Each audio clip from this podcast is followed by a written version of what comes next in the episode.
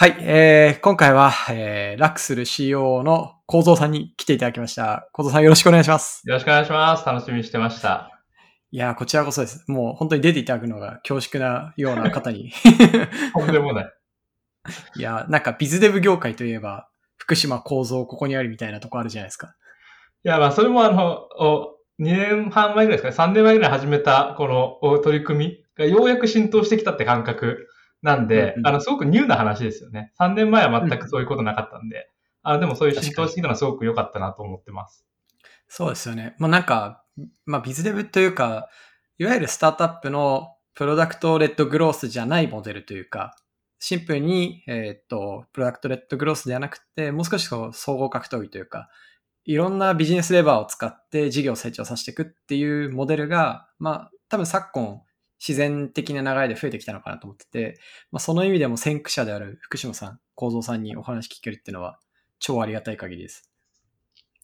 はい、じゃあちょっと、うん。簡単に自己紹介を 3分ぐらいでお願いしてもいいですか？はい。あの、福島広造と申します。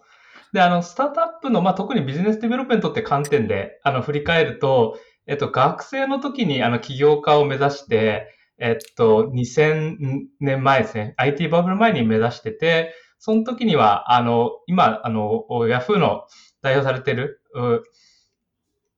川辺さんが、あの、立ち上げられた、電脳体っていう会社で、実はあの、Java のプログラマーとしてアルバイトしてましたっていうのが、多分スタートアップの一歩目。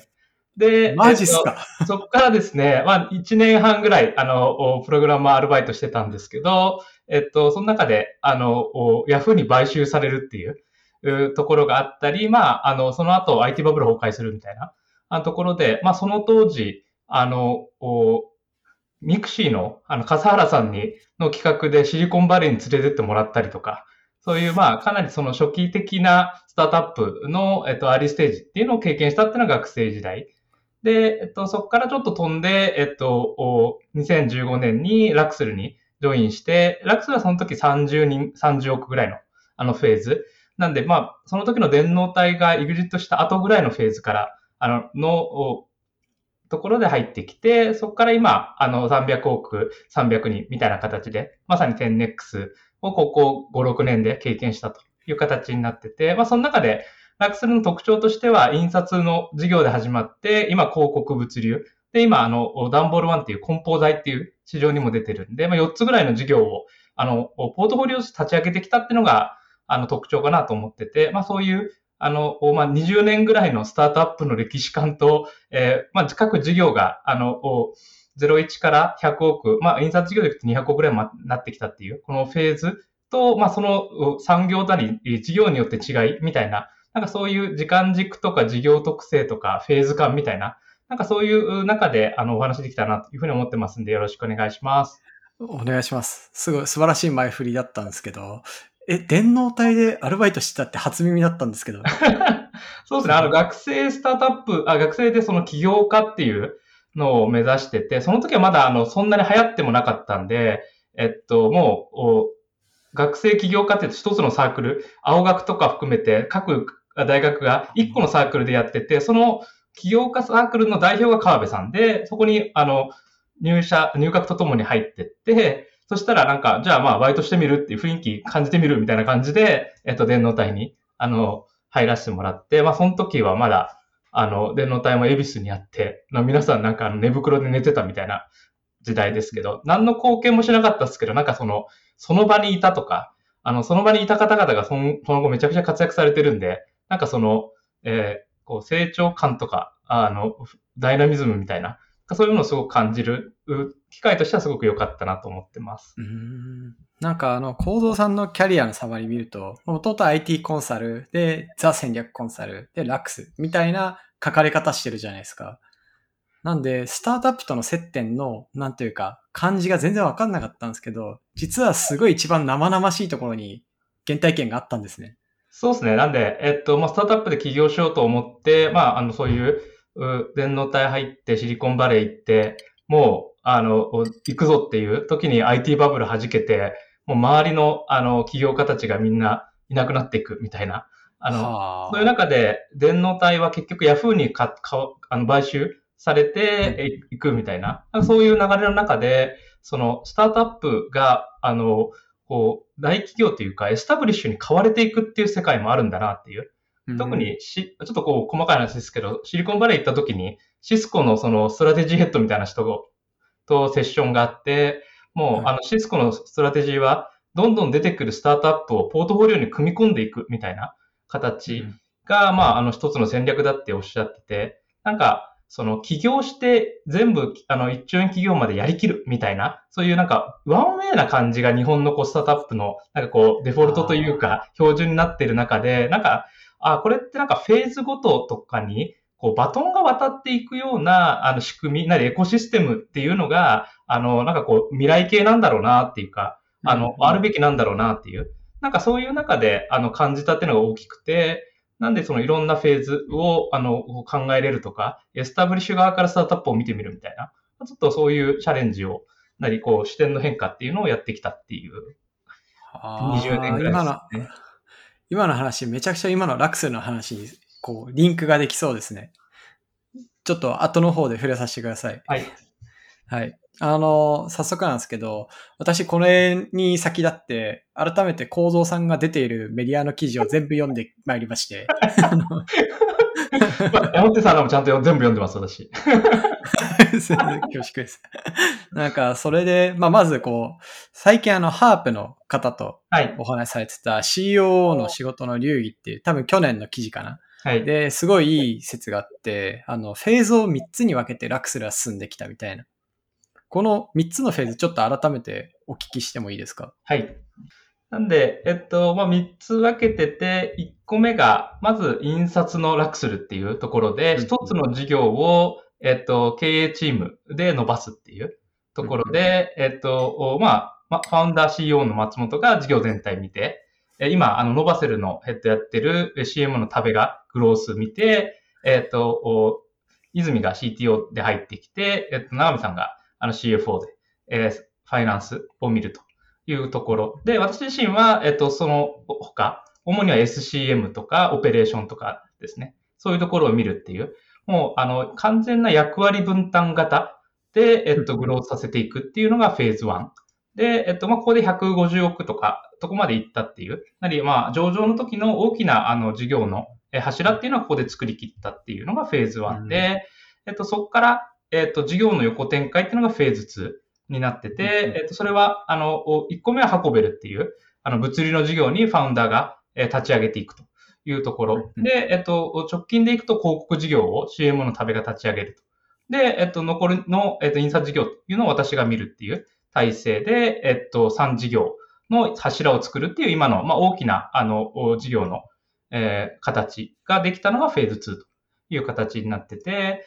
今はですね、ここからフェーズ3に移行しようと思っていて、えっと、より事業としても、あ、一人一人がこう立ち上げていくんじゃなくて、もっと仕組みとしてどんどん作り上げていくような形で、えっと、今度、あの、ダンボール1とか、ペライチさんとか、MA も含めて、えっと、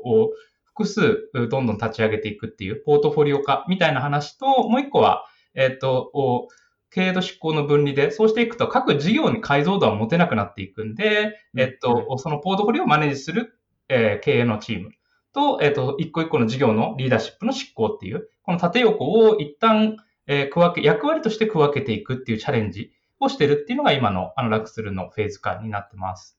なるほど。なんか、このフェーズ1の話って結構僕らみたいなちっちゃい会社でも分かりやすいと思うんですよ。まあ、スタートアップって、その1個の事業にリソースドカッと入れて勝つみたいな。で、まあ、その中である程度役割分担しながらやりましょうっていう話なんで、まあ、すごいスッとくるんですけど、これ1から2に行くときってめちゃくちゃ大変そうだなとか、このえ、それできんのみたいな話かなっていう、結構不安もあるんですよね。そういう時、経営陣にかかるプレッシャーとか負荷とか、こうどういう点のトランスフォーム必要だったとか、その辺、こう感情とか含めて何かあったりします？そうですね。まあ、驚きはありましたよね。あの、ファウンダーが創業の事業じゃない事業に行く、全フルコミットしていくっていう。あそこは結構、あの、社内でも、えっと、ファウンダーは何をやってるんだろうみたいな話はあると思うんですけど、まあ、一方で、ラックスの場合は、えっと、まあ、それがビジョンに紐づいてたっていうところが一番大きくて、別に印刷業を変えるんじゃなくて、あの産業を次々と変えていくっていうビジョンでやってたんで、えっと、比較的そこは、あの、まあ、あの、使命感というか、やらねばならぬという感じだったというところと、やっぱりみんな、あの、やっぱり、まあ、ファウンダーの、えっと、最もすごいところ、なり偉大なところなり嫌いなところというところでいくと、そういう新しい領域に出てって事業を作っていくっていう、そこの、あの、市場の見立てであったり、立ち上げっていうのが、やっぱり圧倒的に、あの、ラクスルの中でも、えー、市場から見ても、こう、得意なとこだったんで、そこを、あの、フルレバレッジしていくっていうのは、まあ、すごく自然だったかなと思ってて、まあ、ここら辺は、えっと、会社のミッションと、えー、そう、個々の強みみたいなところから、まあ、あの、比較的、えー、そんなに議論なくというか、あの、こう、していったかなって感じはしますね。でもそれって要は福島さんが、あの、印刷事業をとりあえず全部見てねみたいな状態になるってことですよね。そうですね。印刷事業どころじゃない私と、ま、食べが、えっと、二人で見てる時から、食べがもう一回、あの、広告に行った時には私が見るみたいな体制には一旦はなりましたね。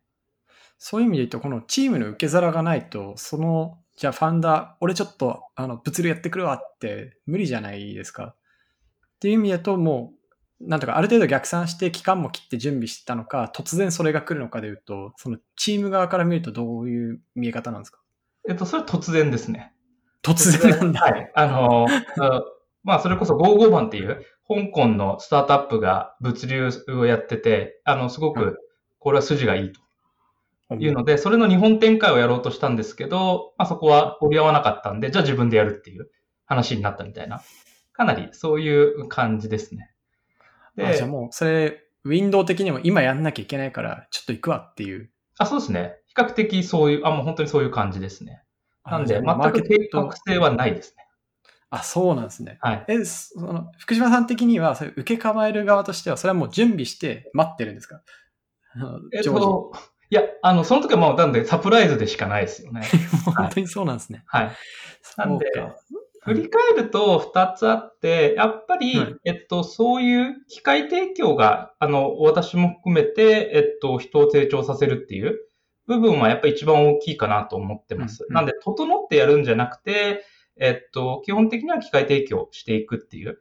形かなというのが、まあ、大原則あった上で、あとは、えっと、その硬さですよね。なんで、やっぱりその時には一定、えっと、市場のポジションも含めて、えー、比較的印刷事業が、えっと、連続のグロース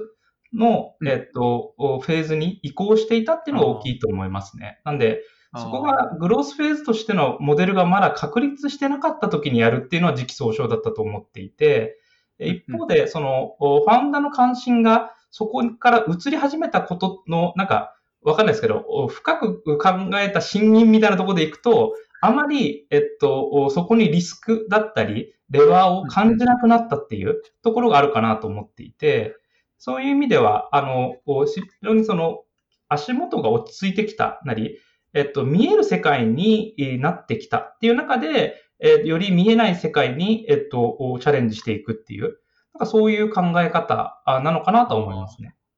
あじゃあ本当に来るべくしてきたというか、一番のそのトリガーになってるのは、やっぱそのラックスルの印刷の事業が、もう連続性のある事業に育ち上げ、育つことができた。まあ、ここから伸ばしていける道筋が見えたっていうのが、やっぱ一個大きいレバーだったんですね。あ、そう思いますね。なんで、えっと、ラックスルで、えっと、連続じゃなくて、非連続を起こせる人とか、えっと、の特徴だったり、それをちゃんとやれる人の特徴って、実はなんか逆説的なんですけど、えっと、短期の連続をちゃんと仕上げてくれる人なんですよね。なんで、そこが結構仕上がったり、自分のアンダーコントロールになってくると、えっと、思いっきり非連続にチャレンジしていけるっていう中でいくと、そっちの、あの、やっぱり自分たちの短期と、えっと、連続を固くモデルにちゃんと仕切るっていうところが、あの、非連続への、あの、必要条件みたいな意味合いは、あの、おっしゃる通りかなと思います。いや、めちゃくちゃ気持ちわかりますね。なんか、こっちが不安だと、その、飛んだところにはなかなかいけないですもんね。そうですね。これなんかやっぱ経営、マネジメントになってくると、あの、どちらかっていうと、こう、マインドシェアとか、えっと、不安感とか、あの、緊急性みたいな、こういうものに対してのマネジメントになってくる中で、えっと、それと重要性長期みたいな、あの、対立軸をトレードオフしてるときは、必ず短期と緊急性に、えっと、すべてのプライオリティが寄ってくるっていう中で、えっと、トレードオフするんじゃなくて、えっと、短期及び連続に何の懸念もなくするしか、長期を、なり非連続をベットする方法はないっていう、なんかそういう割り切りですね。なるほど。ありがとうございます。なんか同じ記事の中に福島さんが入社6ヶ月で事業責任者になったが成果が出なくて3ヶ月で降ろされたっていう 話があるんですけど、だからまさにその、まだラックスルがもう少し柔らかい段階で連続性のあるモデルを作りきるっていうところに、えー、っと、まあ、なん、なんなんですかやりきれなかったとか、いい感じに逆算が効かなかったのかなこれどういった背景があったんですか？そうですね。まさに、あの、私自身はどちらかっていうと、ナチュラル、あの、中期であるべきみたいなことを、あの、考えるタイプだったんで、えっと、その当時立てた、まあ、あの、事業目標みたいな、今でも取ってるんですけど、えーはい、今振り返っても間違ってないんですよね。うん。はい。あの、マーケをきちんと踏んで、えっと、プロダクト開発して、で、あの、アップを上げていくネガティブチャン、いわゆるチャンを減らしていってクロスセルしていくっていう、非常に王道な戦略が書いてあるんですよね。で、別に今書いても間違ってないんですけど、でも、何を間違ったかっていうと、まさにその、えっと、時間軸を間違っていて、なり、プライオリティを間違っていて、それって、えっと、どれかに絞って6ヶ月で結果を出さなきゃいけなかったのに、なんか3年のをやるべきことみたいなのを3つ並べたっていう感じになって、うん、まあ6ヶ月後には何の成果も出なかったっていう感じですね。なんで、えっと、そっからの学びは、やっぱり1個は、あの、6ヶ月何の結果を出しに行くかっていう、まあ OKR の設定的な、やっぱりあの、やりきりは非常に大事だし、その、を、プライオリティをつけるっていうのは経営の大事な仕事なんだなっていうのが1個目と、えっと、それをえー、まあ、宿題をこなした上で、えっと、その長期、どこを目指すんだっていうのを示すっていう、あの、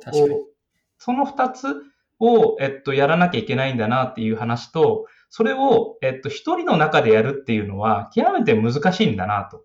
いうふうに思って、うん、えっと、それが学びなんだだったんで、えっと、やっぱ二つできるまでは、えっと、どっちかに必ず寄せるようにして、なんで、次の、あの、まあ、ちょうど事業部長おり、あの、クビになったんで、その次の6ヶ月は 短期を全く見ない。なんで、PL 責任を負わ負わないっていうふうにして、えっと、長期の、えっと、サプライチェーンのあるべき姿にコミットしたっていう次の6ヶ月。で、その時はね、PL も持ってなかったし、まあ、社内からすると、あの人何やってんだろうっていう感じだと思うんですけど、うん、そうやってちゃんと潜って、えっと、自分として、その短期をコミットしないでいい状況を作って、長期だけにコミットするっていう。なんか、あの、そういう形を作ったっていうのが、あの、その時の経験ですね。確かに、両手で両方やるのは結構難しいですよね。そうですね。結構難しいっていうか、まあ、構造さんが無理なら、まあ無理なんでしょうね、人類は。なんで、あの、無理だと言って仮定していて、えっと、自分たち誰か一人なり一つの組織は、どっちかにきちんと寄っていくべきと思っているという感じなんで、えっと、全体、社としてとか、事業全体としてのトレードオフっていうか、そのバランス、長期と短期とか連続と非連続のバランスっていうのはあるにせよ、こう一人とか、組織の一個のこう組織体っていう、に見たときには、非常に明確にどっちをコミットしていく組織なのかっていうところをはっきりしていくっていう、重心をはっきりしていくっていうのはすごく、あの、大事かなと思ってて、まあ、爆速できる形、長期に爆速する人もいれば、短期に爆速する人もいて、ただ、走り切れる形に作っていかないと、トレードオフしてくださいっていうのは、すごく、なんか経営してくださいみたいな、すごく、なんかこう、はいはい、あの、交渉なお願いなんですけど、極めて、あの、パフォーマンスが悪い、あの、依頼の仕方 だと思うんで、そこはなんか、あの、分けるっていうことを意識はしてますね。いやそれすごいなんか今わかるなって思った話が会社の中で一個あって、僕らもビズデブが基本的には案件を作って、そこにプロダクトが入っていくっていうモデルじゃないですか。なんですけど、プロダクト、まあビズデブは基本もう完全に長期に振ってるんですよね。だからもう初めの1、2年ぐらい、そのパートナーから、うちは粗利が真っ赤でも全然いいみたいな感じで振り切ってるんですけど、プロダクトって、その長期見て、将来この可能性もあるし、この可能性もあるし、この可能性もあるし、みたいなのを織り込んで作ろうとすると、仕様は決まらないわ、リリーススケジュールは決まらないわ、なんか価値をどこで出したらいいかわかんないみたいな状態になりやすいんで、プロダクトは結構もめかくにスコープ切って短期でマネージしてって、ビズデブはもう長期に完全に振っていいよっていう。それでバランスを取るように、本当ちょうど最近失敗したなと思って変えたところがあって、なんかまさにその話を今 聞かされてるようでした。そうですね。やっぱ事業って、ラクスの逆で、えっと、マーケは比較的短期の数字に対してビビットに効いてくるんで、そこは、はいマーケを担う人たちは比較的短期の PL をきちんと持ってて、あの、プラマーケットプレイスでのプロダクトって比較的効率化とか、あの、うん自動化とか、そういうファンダメンタルな、こう、強みに立脚するところが多いんで、比較的長期の、あの、お目的な時間軸を持ってもらうっていう、なんかそういう感じで今は分けてますね。なるほど。やっぱモデルというか、その事業モデルによって結構、なそのバランスの取り方って全然違いそうですね。あ、そう思いますね。SARS をラクスルでもチャレンジして、あの、一番驚いたのがまさにその、えっと、おマーケット、マーケティングとプロダクトと、えっと、オペレーションの、えー使い方というか、レバレッジの仕方が、あの、事業モデルによって全然違うんだなっていう、そこはすごく感じますよね。ラクスにとっての初めての SARS っていうのは、そうですね。ハコベルのさ、あの、こう運送管理の仕組みと、今、あの、ノバセルのアナリティクス両方ドンと二ついったんで、なるほど。いや直近の2、3年で SARS ねがいきなり事業としてボンと立ち上がってる。そうです、そうです。はい。で、それをあの、マーケットプレイスモデルで思いっきり試しに行ったんで、はい。あれ全然違えみたいな。全然違うな、みたいな。でもそれやっぱりあれですね、こう、ラクスル、その御社はかなりハイエンドな経営陣が揃ってるじゃないですか。あの、多分事例の収集とかも相当強そうだし、あとは、なんですかね、まあ、その試してみるとかも相当早い印象あるんですけど、それでもやっぱりこう失敗からの方が学ぶのが早いっていう文化というか、そういうものがある感じなんですかね。あ、圧倒的にそうだと思いますね。なんう、で、えっと、逆にその、すごくインプットをいっぱいもらったあから、はいあの、おで、やってみて思ったことでいくと、えっと、やっぱりその、フェーズとか、えっと、モデルが合わないインプットって、やってみても全然うん、あの、お成果にならないんですよね。確かに。それでいくと、なかなかそのベストフィットなあものが来るっていうこともないんで、やっぱ大きな方向性はこう学ぶ前提で、一方で、あの本本質的な学びはあのこけて学ぶというか、落とし穴に落ちてあの学んでくるっていう ことがほとんどおだと思いますね。なんで、えっと、とはいえは、あの、お落とし穴に落ちたことと這い上がり方みたいなところを共有することで、えっと、落ちた時のショックと、なんかこう、絶望感からの立ち上がりのスピードみたいなのが早まるのかなと思ってて、なんで、そういう意味合いにおいて、あの、おお社内、社外ともに、あの、落ちたことは共有しようと思ってるっていう感じですね。なるほど。じゃあ経営としてはその落ちたことの共有もそうですけど、失敗のダメージを許容範囲をコントロールするみたいなのも結構しっかりやられてるんですか？そうですね。そっちの方がちゃんとやってる気がしますね。ああ、やっぱり、い、や、それやんなきゃなっていう気持ちがあるんですよね。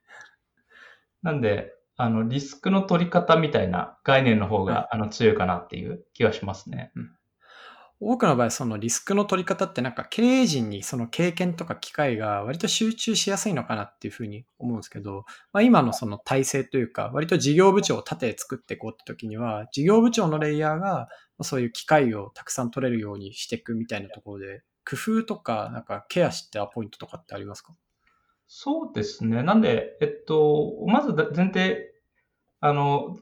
メモにあったみたいに、どうやって育成するかみたいな話でちょっとすると、えっと、おまさに座学とかコーチングとか、もう、意思としきり全部やってみたんですよね。社内の、はい。えっと、シェアリングを毎週やってみるとか、えっと、座学をきちんとやってみるとか、えっと、新卒の皆さんを、えっと、ユーザーベースとか、あの、ランサーとか合わせてですね、えっと、全員で総合研修みたいな、あの、はあ圧倒的プログラムを組んでみるとか、あの、、はい。ろいろやって、えっと、我々が、あの、学んだことでいくと、もう、あの、機械提供しかないと。わかりやすい。ほとんどそれに集約されるっていうことが分かったので、えっと、基本的には、あの、事業にちゃんと機械提供をする場を作っていくっていうふうに組織も設計したっていう形になってて、で、その時の、あの、設計の考え方でいくと、まさにその、もう組織としてリスクを取れる組織と、あの、そうじゃない、え連続をきちんとやっていくっていう組織をきちんと分けましたっていう話なんで、もう本体の、あの、チラシの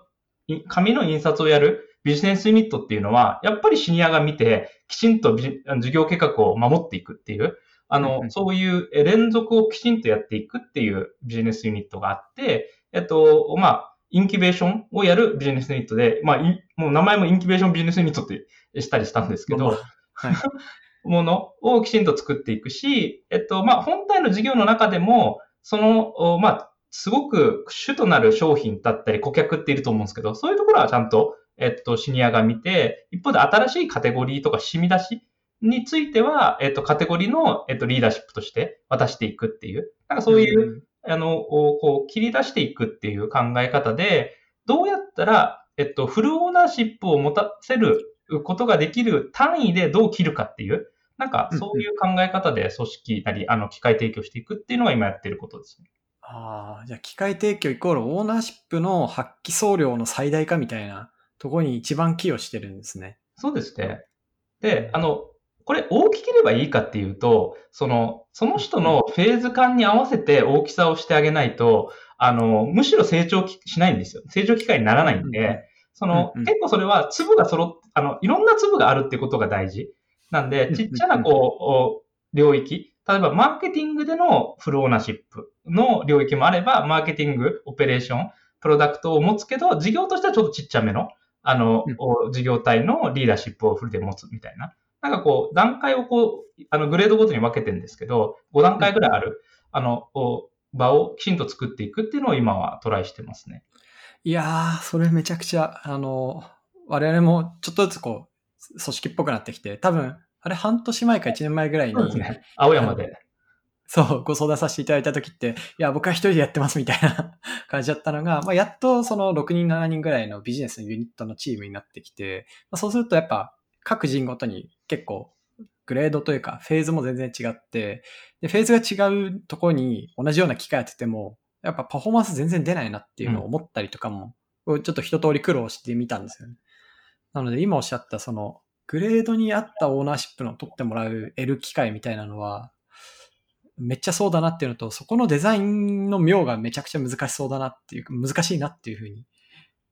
個人的には感じてます。そうですね。ラクスルの場合でいくと、まあ、大きく言うと1から5まで分けていて、1は比較的もうビジネスになれるみたいな、なんか話なんで、あそこはもう新卒の人とかが入ってくるグレードになってて、そこから、えっと、グレード2っていうのは、まあ、プロダクトかマーケティングかオペレーションのどれかで1個何かの非連続のグロースを作れる経験をしようねっていう形になってて、えっと、なんで、まあ、マーケティングで、えっと、何かを伸ばしたとか、あの、プロダクトで何かを伸ばしたとか、オペレーションで、えっと、効率的にした生産性を伸ばしたとか、そういう経験を積んでもらうっていう。それができたらグレード2を、あの、卒業してって、グレード3っていうのは、あの、その3つを、えっと、ちゃんのうち、まあ、2つぐらいですね。ちゃんと自分が見れて、えっと、3つ目については、視界には入ってるけど、まあ、レバレッジができるわけじゃないみたいなところで、でもその3つを、えっと、駆使しながら事業成長を作っていくっていう、形をできるようになるっていうのがグレードのあの3の形で、比較的これはもうビズデブのあの全体感としては一つの塊になってきて、そこは一番小さなこうカテゴリーみたいな、あの、領域を持つっていう形になってて、で、えっと、グレード4になってくると、それが、えっと、事業体全体をちゃんと見れるっていう形で、まあ、グレード5になってくると、その、やっぱりビズデブの世界っていうのは、そのプロダクトとオペレーションとマーケティングの3つがあれば大体こう、ブレーバーが効くんですけど、やっぱその先、組織とかファイナンスとか、あの、うん、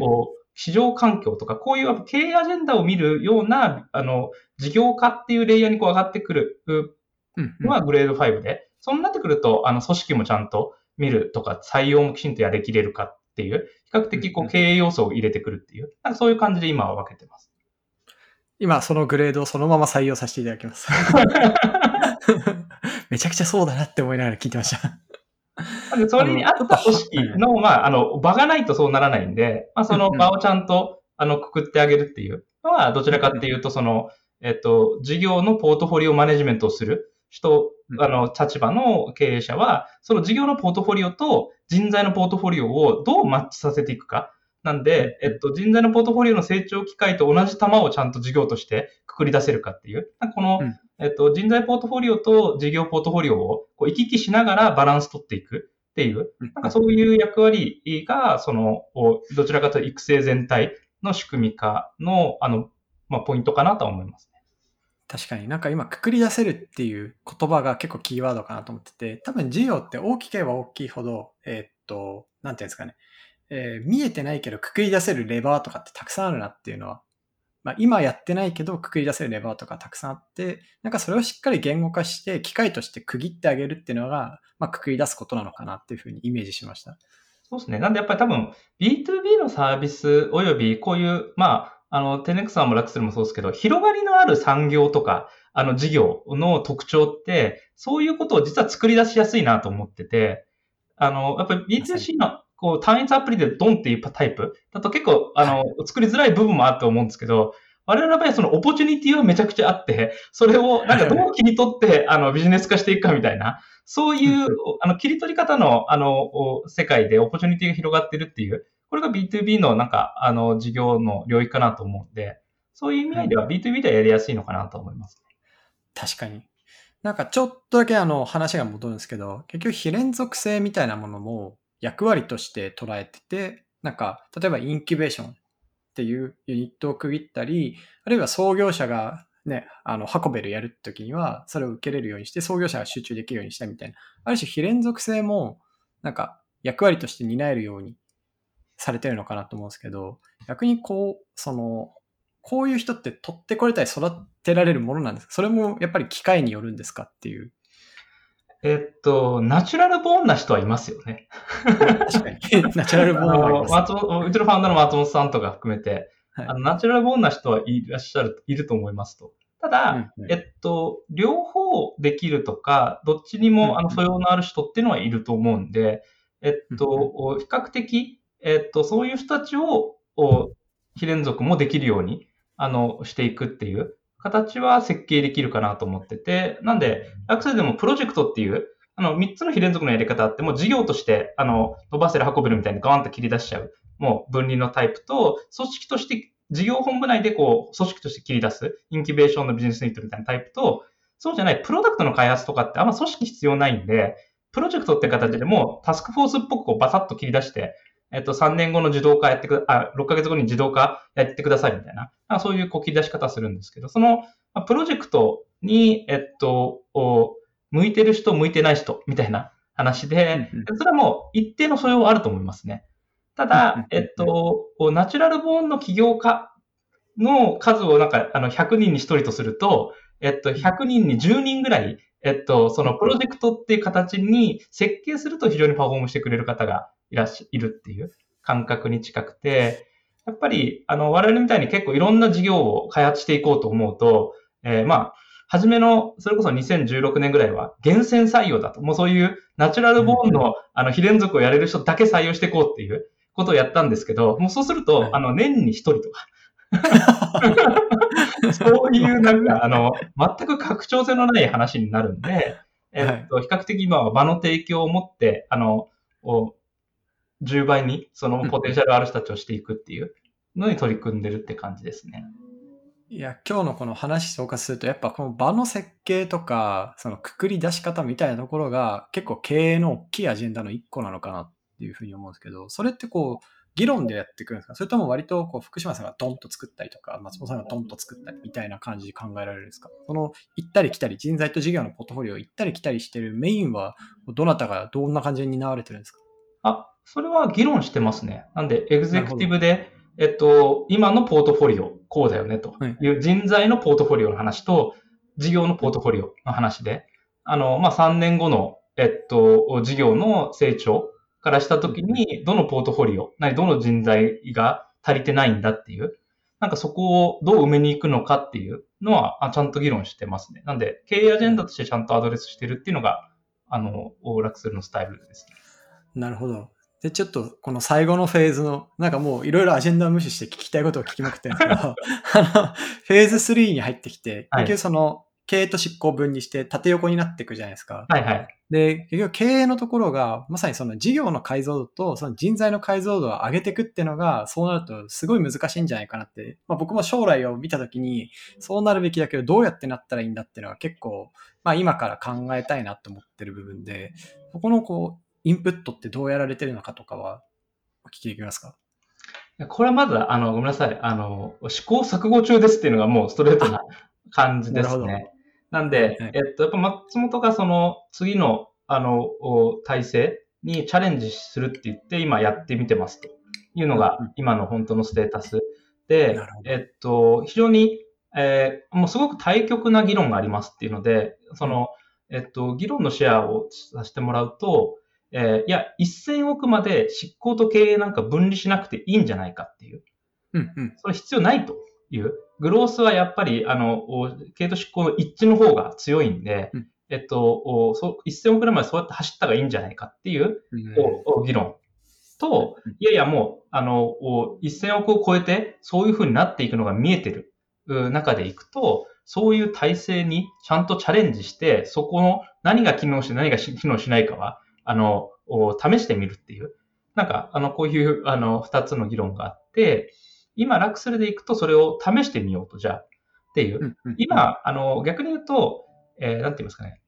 ラクスルの考え方って、2way なものはやってみよう。1way なものは非常にリスクを取る取るんで、ちゃんと慎重に考えようっていう考え方をしてて、えっと、今なら、えっと、経営と執行の分離を仕組みとしてやりきっても、人としてはかなりどっちの、あの、おスキルも持ってる人たちで今構成してるんで、えっと、多分戻ることもできるし、バランス取ることもできるんで、比較的多分経営のリスクがそんなにない状況だと思っていて、こういうタイミングで、えっと、トライした方が多分大胆にいけるし、戻ることもできるっていう。多分なんかそういう、あの、お 2way の時にガツッとちゃんと学びを得とくっていう、それがマナックスの今の考え方かもしれないですね。いやー、その 2way だったらやってみようは、まあ、ものすごいうちも似てる考え方なんですけど、この経営と執行の分離っていう、このガバナンスのアジェンダって、ワンウェイに思思い込んでる節があったんですよ。それは 2way だって捉えて、いや、それなら、この人材ならできるって言って、なんか発想してやってるっていうのは、ちょっと今こう、頭を殴られたような衝撃がありました。なんで、そういう意味では結構、その、えっと、事業の考え方と経営の考え方をあんまり分離してないですよ。なんか、あの、経営になるといきなりなんかこう教科書的になったりとか、その経営論的になったりするじゃないですか。なんで、えっと、一方でかなりその、えっと、経営にもリアリティとか、あの、うんうん。こう検証型の考え方を入れてるっていうのは、あの、おラクスルっぽいのかなと思ってて、まあ仕組みを変えれば世界はもっと良くなるっていうのは、あの、会社の仕組みも一緒であるっていうふうに思ってるっていう、それ比較的文化に、あの、おのところかなと思いますね。いや、めちゃくちゃすごい会社ですね。なんか、普通に40分メンタリングしてもらったような気持ちになりました。えっと、でもない。はい、ありがとうございます。